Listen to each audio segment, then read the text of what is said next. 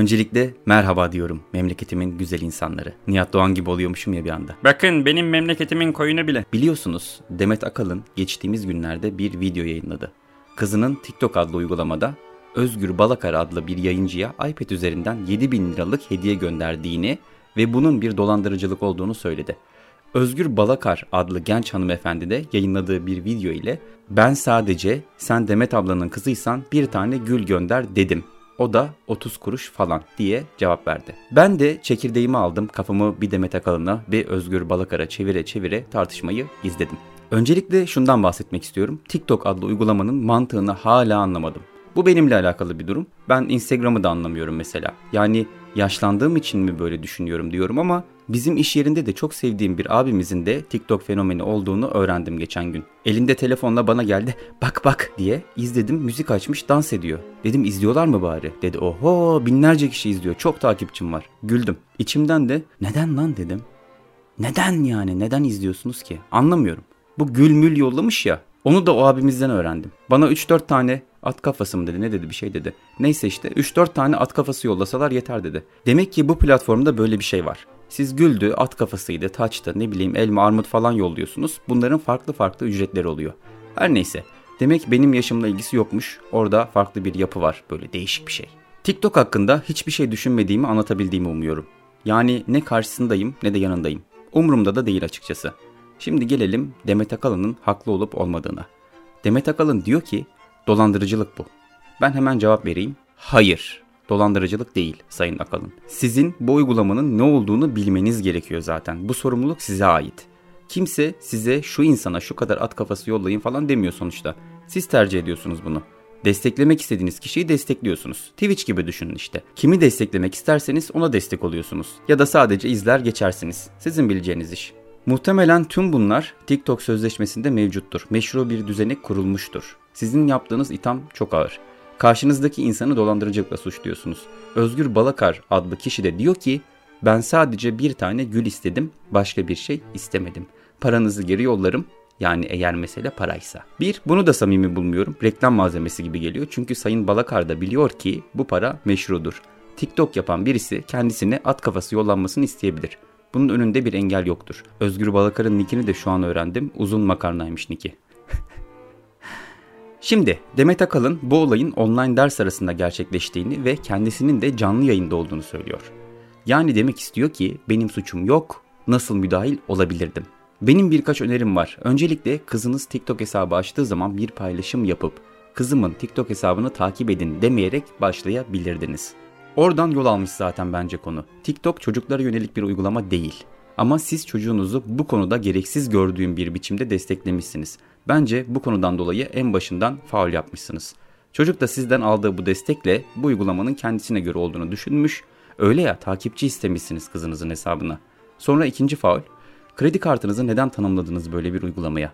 Kullanılması için tanımlamış olmanız gerekli sonuçta. Tanımlamak zorunda değilsiniz ya da kullanıp tanımı kaldırabilirsiniz. Böyle imkanlarınız var.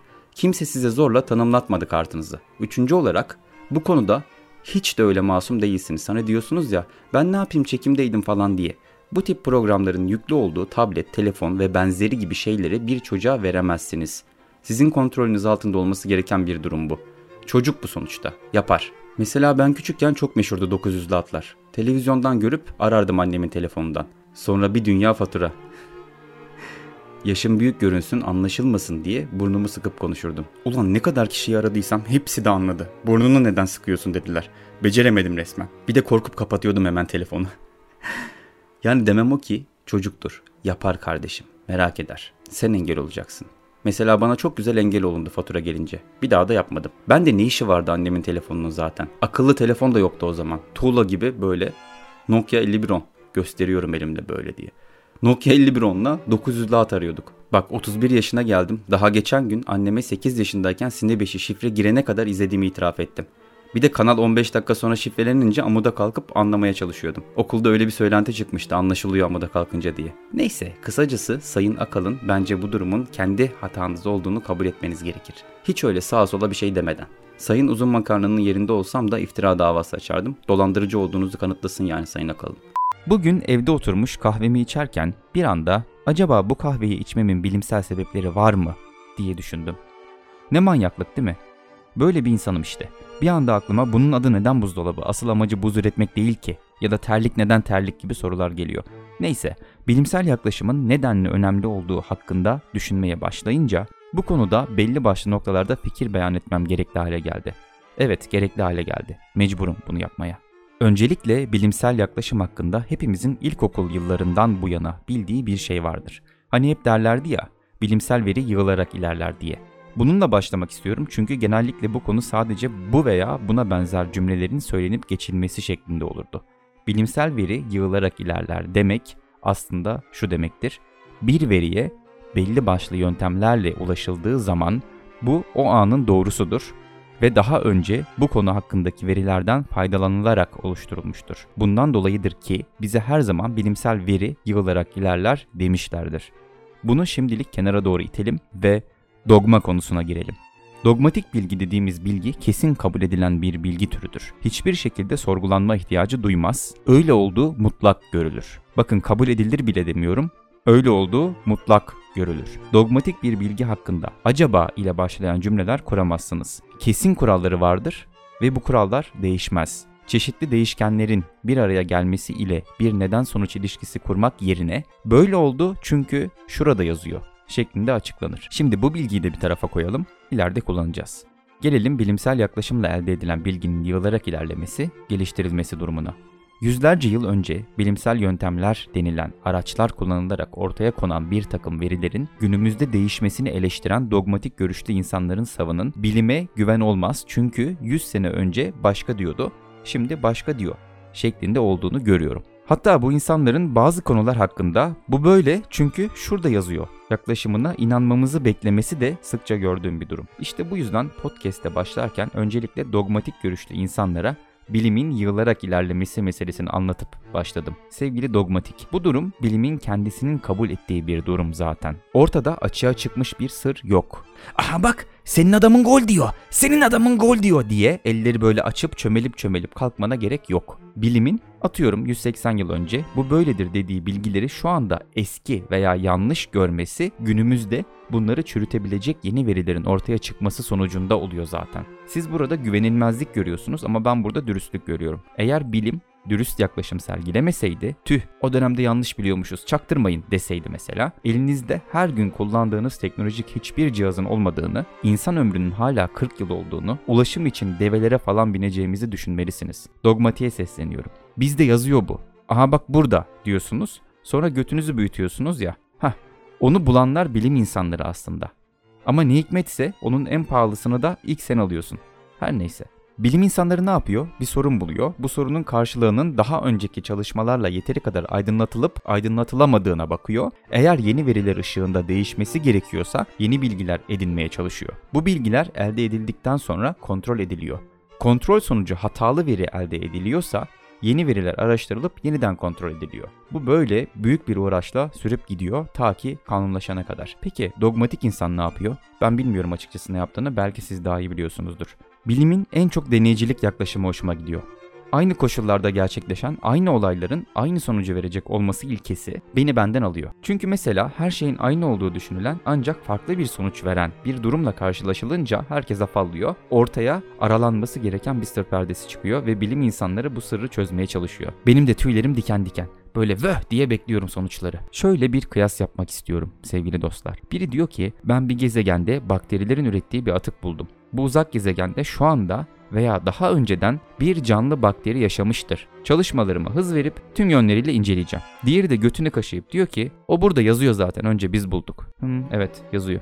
Öncelikle kısa bir bilgi vererek başlamak istiyorum. Her neden olduysa bu zamana kadar yaptığım hiçbir podcast müzik kullanımından ötürü telif yememesine rağmen en son yaptığım podcast telif yedi.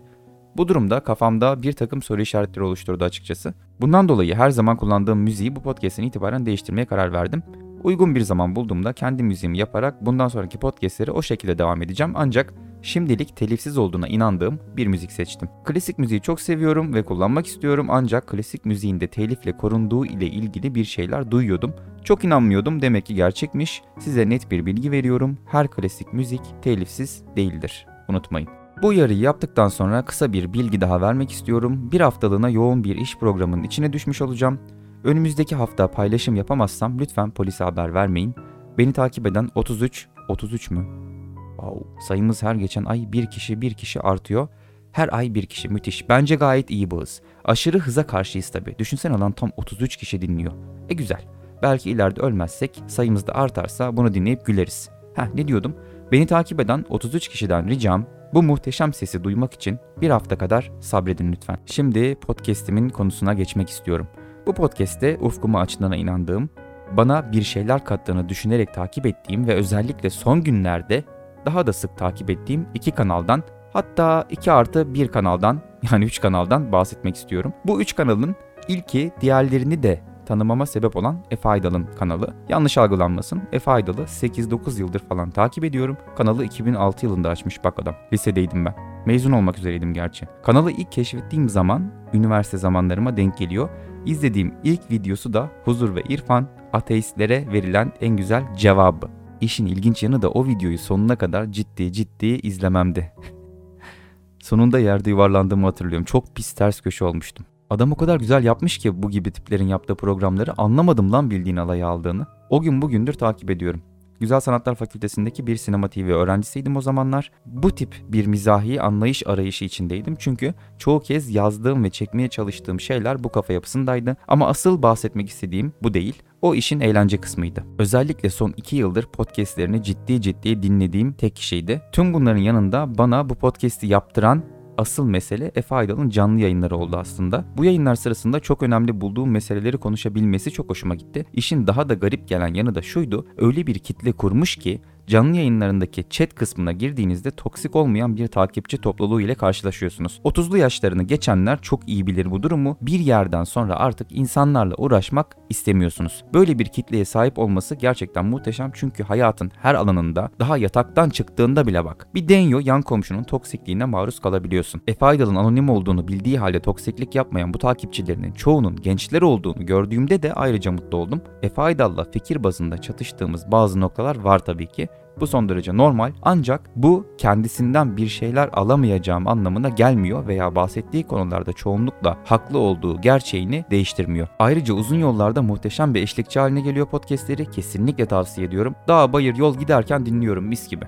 İkinci tavsiye kanalım ise başta da belirttiğim gibi Efe Aydal'ın kanalından tanıdığım Ahmet Balyemez'in Uçaktaki Ateist adlı kanalı. Gelelim Ahmet Balyemez'i neden önerdiğime. Çünkü kendisi bir tarihçi ve araştırma alanlarını daha çok Osmanlı'nın son dönemiyle Cumhuriyet tarihi arasında tutmaya çalışıyor. Bu çok dürüst bir bakış açısı bence. Kendisi ben bir tarihçiyim, uzmanlık alanımda budur diyor. Her tarihçiden bunu duyamazsınız bakın. Genelde tarihçiler her şeyi bilirler. Genelde diyorum herkes üstüne alınmasın. Kendisinin bu yaklaşımı hoşuma gitti açıkçası. Çok ilginç konularda ilgimi çeken videolar hazırlıyor. Ayrıca bence şu anda Atatürk'ü en iyi anlatan kanallardan biri. Ya da şöyle söyleyeyim Atatürk'ü bir de Ahmet Balimez'den dinleyin. Kendisini yaklaşık 1-1,5 aydır tanıyorum ancak neredeyse tüm videolarını izledim. Araştırma yaklaşımının dürüst olduğunu düşünüyorum. Fikir ayrılıklarım var mı? Tabii ki var. Ama aynı mesele Efe Aydal konusunda da vardı açıklamıştım zaten. Ayrıca bu iki kişinin Ateizm Derneği'nde yaşandığı iddia edilen tecavüz olayının peşinde düşmesi o kadar çok hoşuma gitti ki çünkü birileri etrafta feminist olarak geçinirken bir kadının tecavüze uğraması iddiası hakkında hadi ben yine de iddiası diyeyim doğru düzgün bir açıklama bile yapamamış veya yapmamıştı. Bu iki insanın bu konunun aydınlatılması hakkında da büyük emekleri olduğunu düşünüyorum. Öyle ki Ahmet Balyemez üyesi olduğu bu dernekten ihraç bile edildi. Sebebi bu mudur bilemem ama böyle bir ihraç olayı yaşandı sonuçta. Gel gelelim 3. kanala. Kendisini de Efe Aydal'ın kanalından tanıdım. Ancak bütün videolarını izleme fırsatım olmadı. Yalnızca Twitter hesabını takip ettim ve birkaç videosunu izledim. O da ilahiyatçı Davut Dağ'dır. Etrafta gerçek İslam, gerçek İslam diye gezinen insanlara bence en iyi cevabı kendisi veriyor. Ayrıca şunu da eklemek isterim ki hayatımda bir ateistin bir Müslümanla yaptığı fikir alışverişlerinin Ulan tartışma bile diyemiyorum bak hesap et. Anca fikir alışverişi olur çünkü o yayınlar. Bu fikir alışverişlerinin inanılmaz bir saygı çerçevesinde olmasına hiç şahit olmadım. Genelde bu tip karşılaşmalarda ikili birbirine ahlaksız, köpek falan diye bağırır. Biri argüman sunarken diğeri gözlerini devirir ergen gibi. Yani böyle şeyler olur. Bu insanlar o kadar naif bir fikir alışverişi yapıyor ki oturup ağlıyorsunuz. Yani o derece. Mutlaka izlemeniz gerekli diye düşünüyorum. Çoğunluğu ateist olan bir chat ilahiyatçı Davut da kalp falan gönderiyor. İlahiyatçı Davut Dağ da chatteki dostlarına sevgilerini yolluyor. Ortama bak. Herkes kırmızı yanaklı çizgi film karakteri gibi. Mükemmel ortam. Çok beğeniyorum. Sözlerime Müslümanların Ramazan ayını kutlayarak başlamak istiyorum. Oruç tutanlara kolaylıklar diliyorum. Tutmayanlara da ayrıca kolaylıklar diliyorum. Çeşitli zorbalıklara maruz kalmazsınız umarım. Geçenlerde Cübbeli Ahmet Hoca TV100 kanalındaki kayıt dışı programına katıldı ve bir takım konular hakkında kendince yorumlar yaptı. Aslında programın sunucusu Sayın Özyiğit'i tebrik ederek konuya başlamak istiyorum. Çünkü Cübbeli Ahmet Hoca'nın çeşitli konular hakkındaki fikirlerini görme imkanını sundu bizlere. Bir de yergin var kendisine. Benim gözlemlediğim kadarıyla Cübbeli Ahmet Hoca ile aynı fikirde olduğunu defalarca kez belirten açıklamalar yaptı konuşmaları sırasında. Kendisinden daha aykırı sorular veya yaklaşımlar beklerdim açıkçası. Fikriniz konunuzda aynı yönde bile olsa bunu sıkça dile getirmeniz muhalif bir yaklaşımdan çok çok uzak kalmış. Kaldı ki konuğumuzda pek çok konuda fikir ayrılığı yaşadığınızı bazı mimiklerinizde sezdim ve sizi takip ettiğim bunca yılda bunun örneklerini de gördüm. Her neyse. Programın ikinci saatinin 3. dakikasından ikinci saatinin 17. dakikasına kadar olan kısmı özellikle dikkatimi çekti ve bu konulardan bahsetmek istiyorum aslında. Öncelikle Cübbeli Ahmet Hoca'nın bütün program boyunca bahsettiği konular arasında Yahudi meselesi hakkındaki düşünceleri çok ilginç geldi bana. Öyle ki konuşmasının bir yerinde üstü örtülü biçimde Hitler övücülüğü dahi yaptı. Hemen sözlerini aktarayım. Kendi sözleridir tırnak içinde veriyorum. Hitler diyelim. Dinsiz gavur, zalim. Hiç katılmıyoruz yaptığına. Ama şimdi Allah'ın bir de intikam alıcı sıfatının tezahürü olarak bazı da zalimden başka zalimle intikam alırım diye hadislerde kesin diyor ve ekliyor. Şimdi bunlar rahat dursalardı Filistin'e bu kadar zulmetmeseler, Gazze'ye bu kadar abluka koymasalar, gözlerini kısıp sesini inceltiyor burada hoca şirin dolmuş gerçekten. İnsanlara da bir yaşama özgürlüğü verseler falan diye devam ediyor. Şu andaki bu zulüm arşa dayanıyor artık. Dolayısıyla kendi belalarını kendileri hazırlıyorlar. Video ilerleyince Sayın Özyiğit biz Siyonizmden bahsediyoruz değil mi hocam? Antisemitizm yapmıyoruz burada diyor. Bunun üzerine hoca da durur mu? Yapıştırıyor cevabı. Yahu ırkçılıkla ne alakası var? Abdullah bin Selam Yahudi cennetle müjdelenmiştir diyor. Yine biraz Yahudilerin bölücülüğüyle ilgili konuşuyor ve şerh koyuyor. Ama halktan biridir ama adam Yahudidir. Komşun Yahudidir. Peygamberimizin komşusu Yahudiydi. Yahudi komşudan borç aldı diyor. Evet şimdi Cübbeli Ahmet Hoca'ya ilk sorumu soruyorum. Hitler içinde Yahudilerin, Polonyalıların, engellilerin, çeşitli etnik kökene bağlı olan insanların gibi gibi gibi pek çok kişinin katili.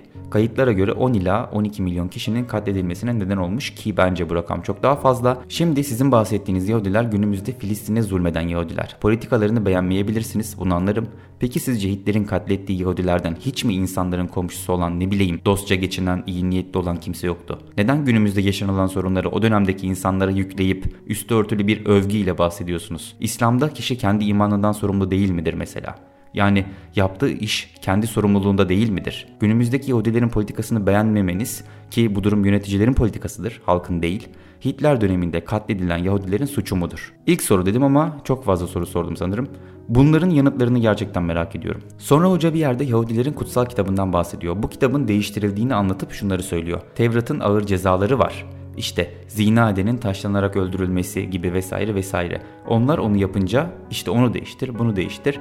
Arada bir şeylerden bahsediyor ve devam ediyor. O zaman bin tane peygamber aynı asırda yaşıyordu. O zaman öyleydi. Ve bir günde yüzlerce peygamber alim kesen bir kavim. Yahudilerden bahsediyor. Sonra Yahudilerin kitabında üstün ırk biziz şeklinde ibareler olduğundan bahsediyor Sayın Özyiğit. Hoca da bunun Kur'an'da da yazdığını söyleyip anlatıyor. Ne diyor Kur'an? Kendi dönemimizdeki insanlardan üstün kıldık. Çünkü neden üstün kıldık? Peygamberi sana gönderdik, kitabı sana indirdik. Bu bir üstünlüktür. Şimdi bu noktada bir soru daha geldi aklıma. Benim bildiğim kadarıyla düzenin bozuk olduğu yerlere peygamber gönderilir ve insanların hataları kendilerine bu yolla bildirilir ve bu hatalardan vazgeçmeleri istenir.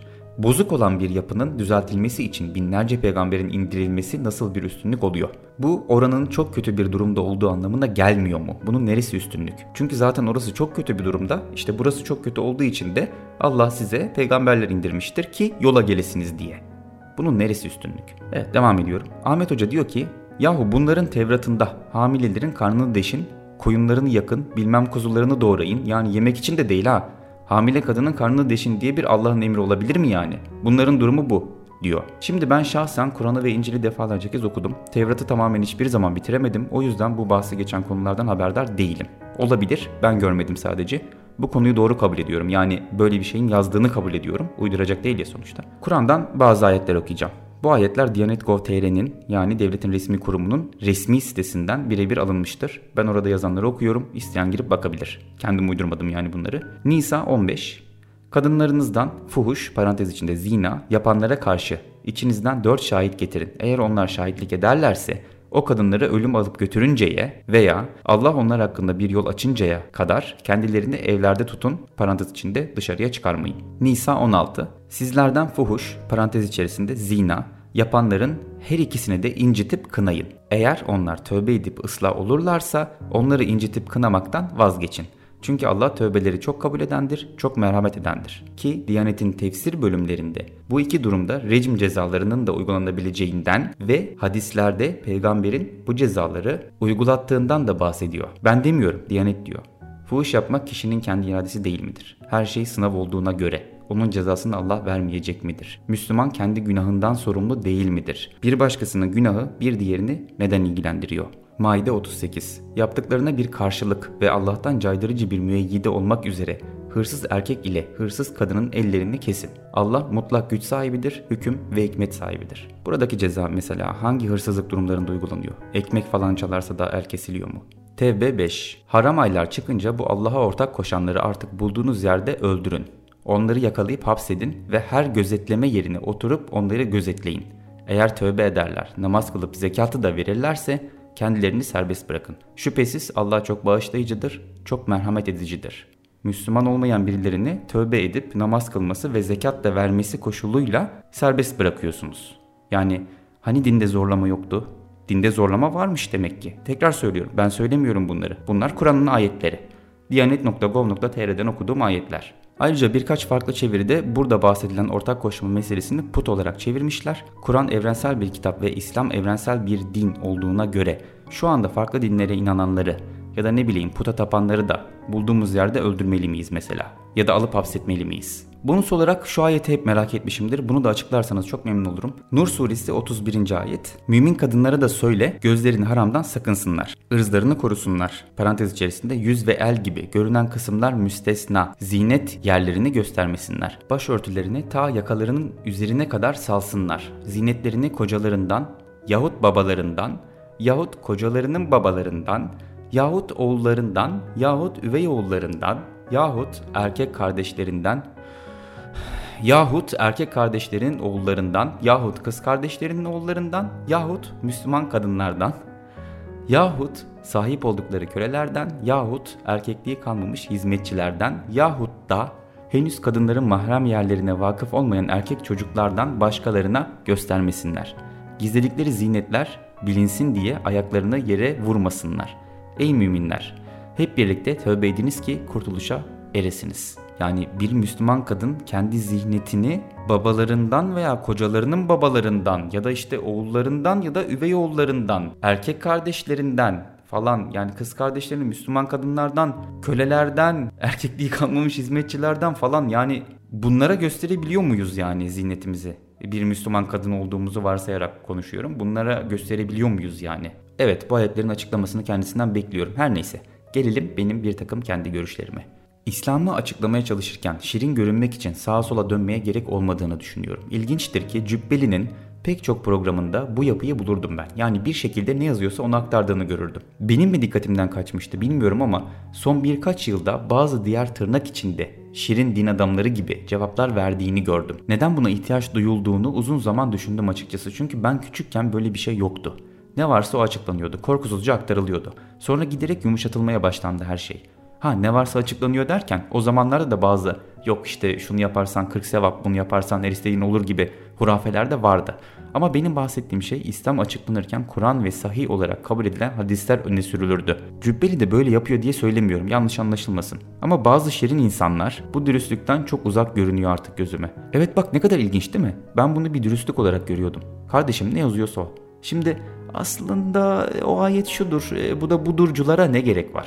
Kur'an her şeyi apaçık anlattığını iddia etmiyor mu zaten? Ben neden bunu anlamak için başka bir aracıya ihtiyaç duyuyorum? Mesela neden kimse çıkıp eşcinsellik apaçık lanetlenmiştir diyemiyor?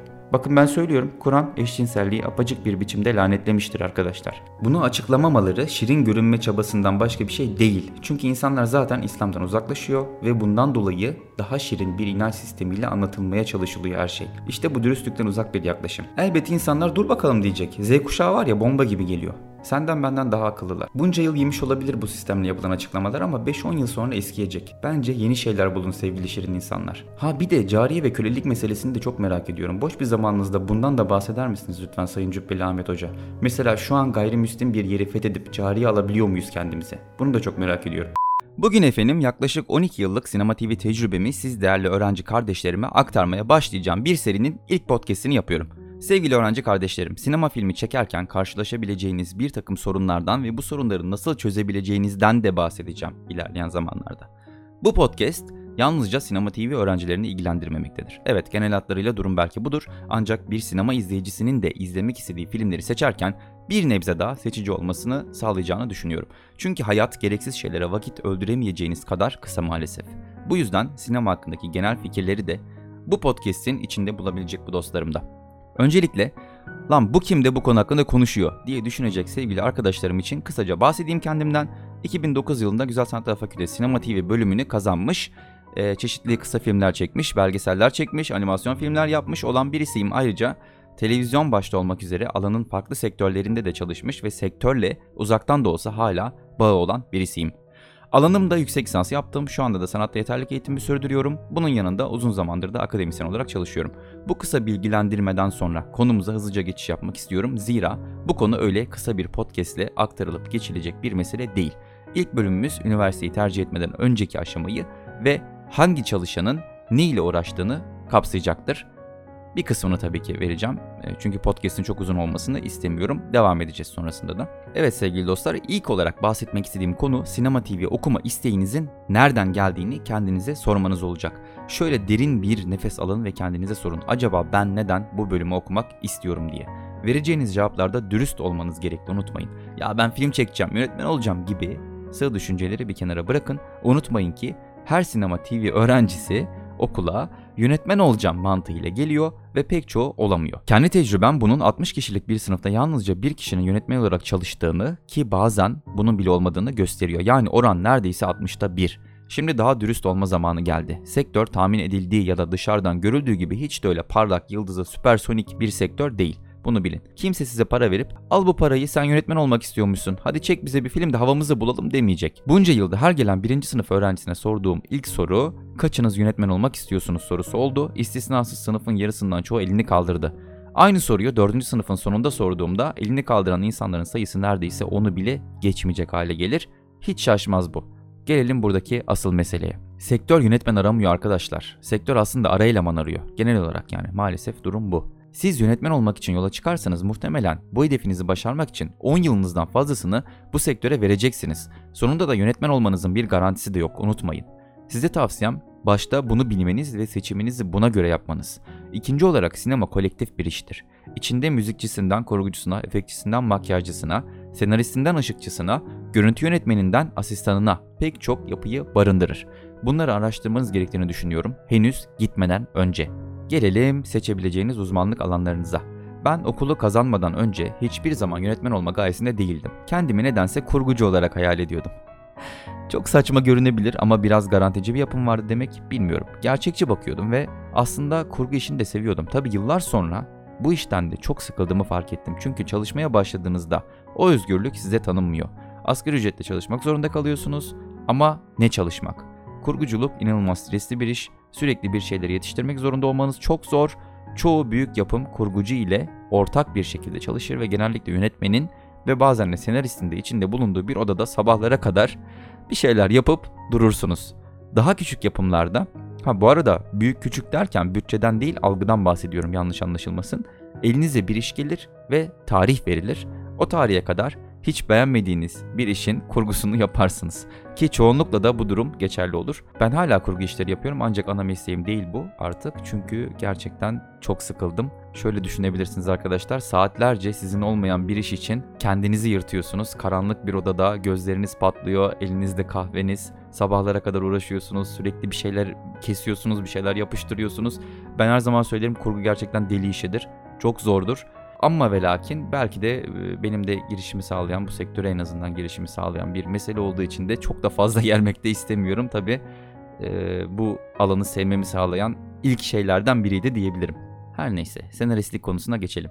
Senaristliği oturuyor yazıyor oh be şeklinde düşünen insanlar yanlış düşünüyorlar. Durum hiç de öyle kolayca bir kalıba sokulacak bir durum değil. Senaristin kaleminin iyi olması kadar hitap ettiği kitleyi de iyi tanıması gerekli. Bunu aklınızdan çıkarmayın arkadaşlar. Bu kısım gerçekten çok çok çok önemli bir kısım. Kimin için hangi filmi yazacağınızı sürekli aklınızda tutmanız lazım.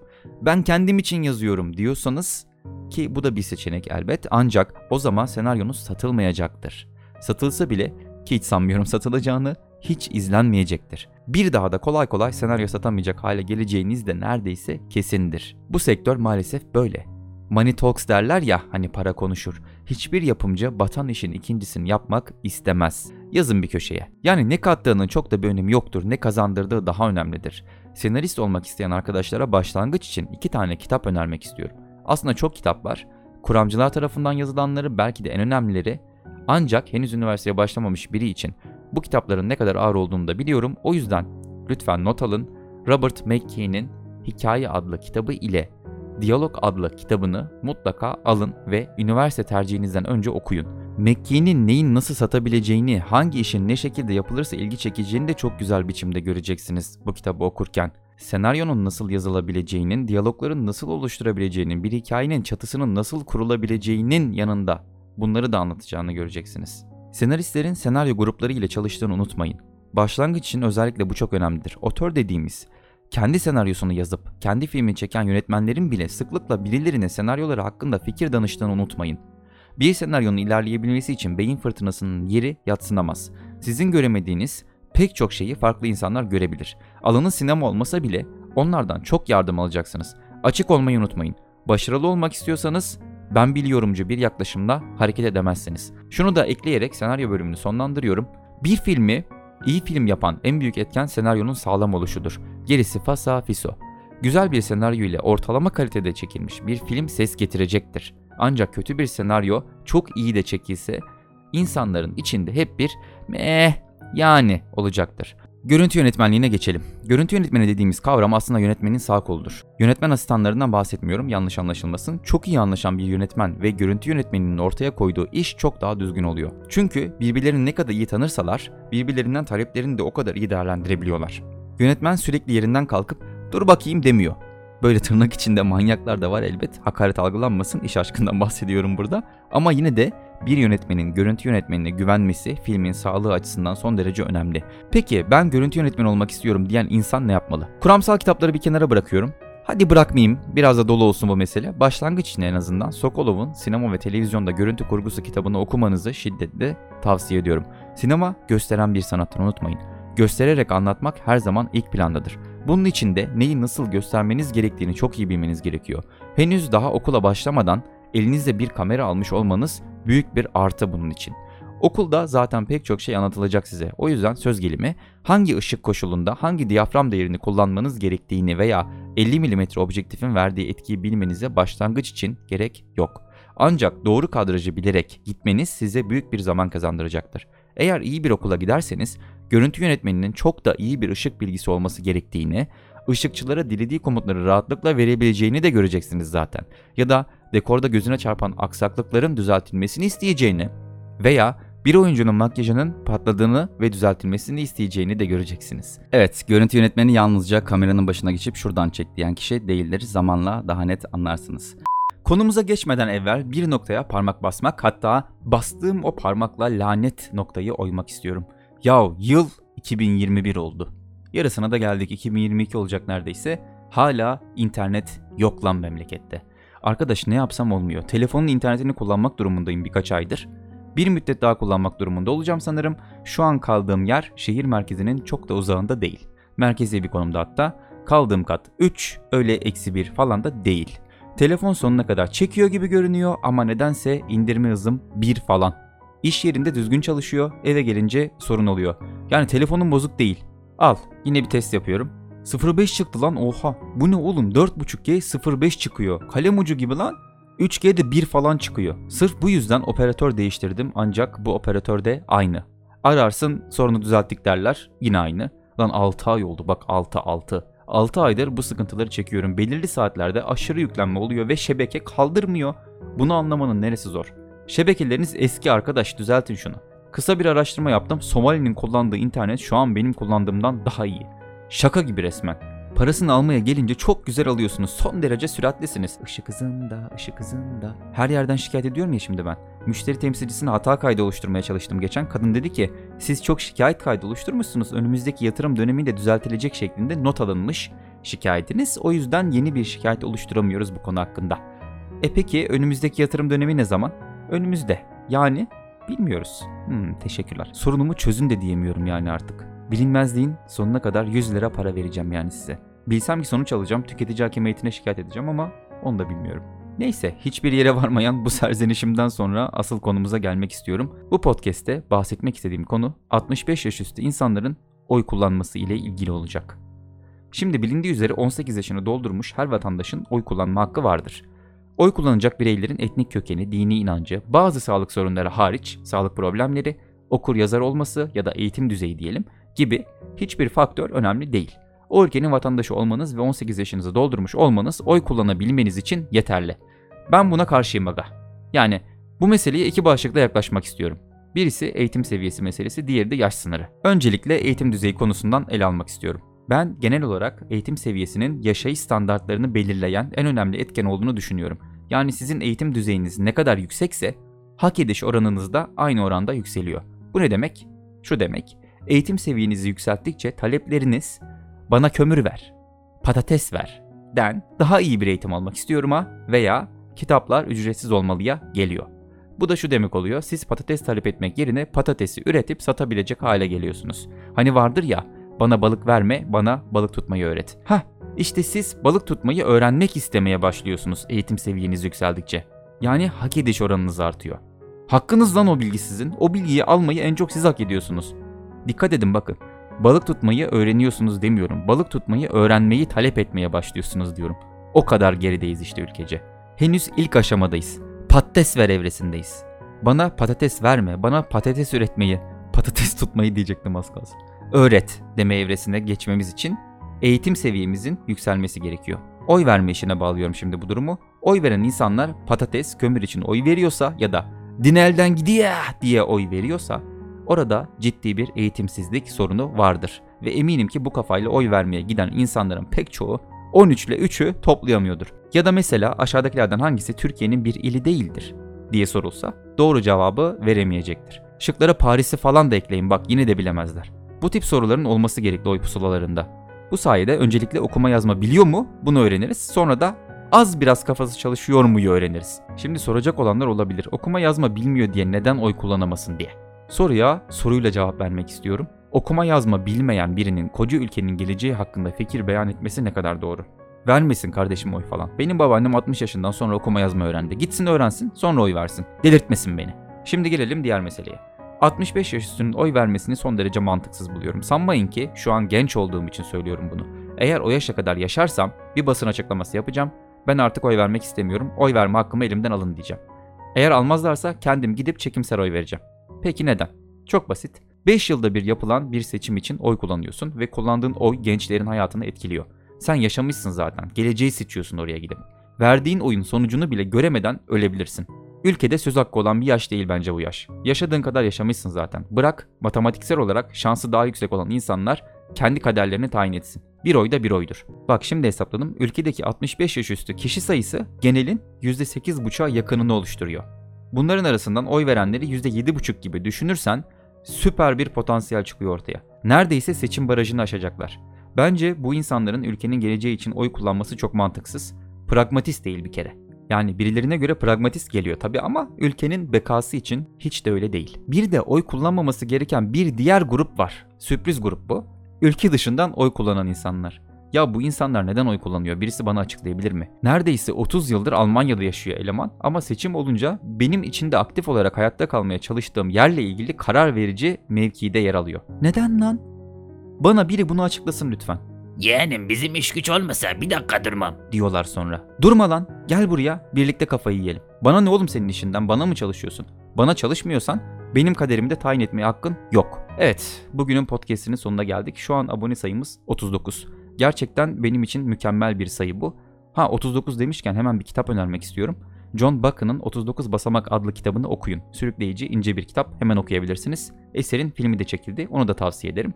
Ne diyorduk? Ha, abone olmanız bana yeni içerikler üretmem için gaz veriyor. Gazla çalışan bir yapımda olduğu için bunu sürdürmenizi temenni ediyorum. Biliyorsunuz eğer abone olmazsanız arkanızdan sinsice yaklaşıp soğuktan donmuş olan kulak kepçenize ziteyn diye vururum. Bilirsiniz yaparım.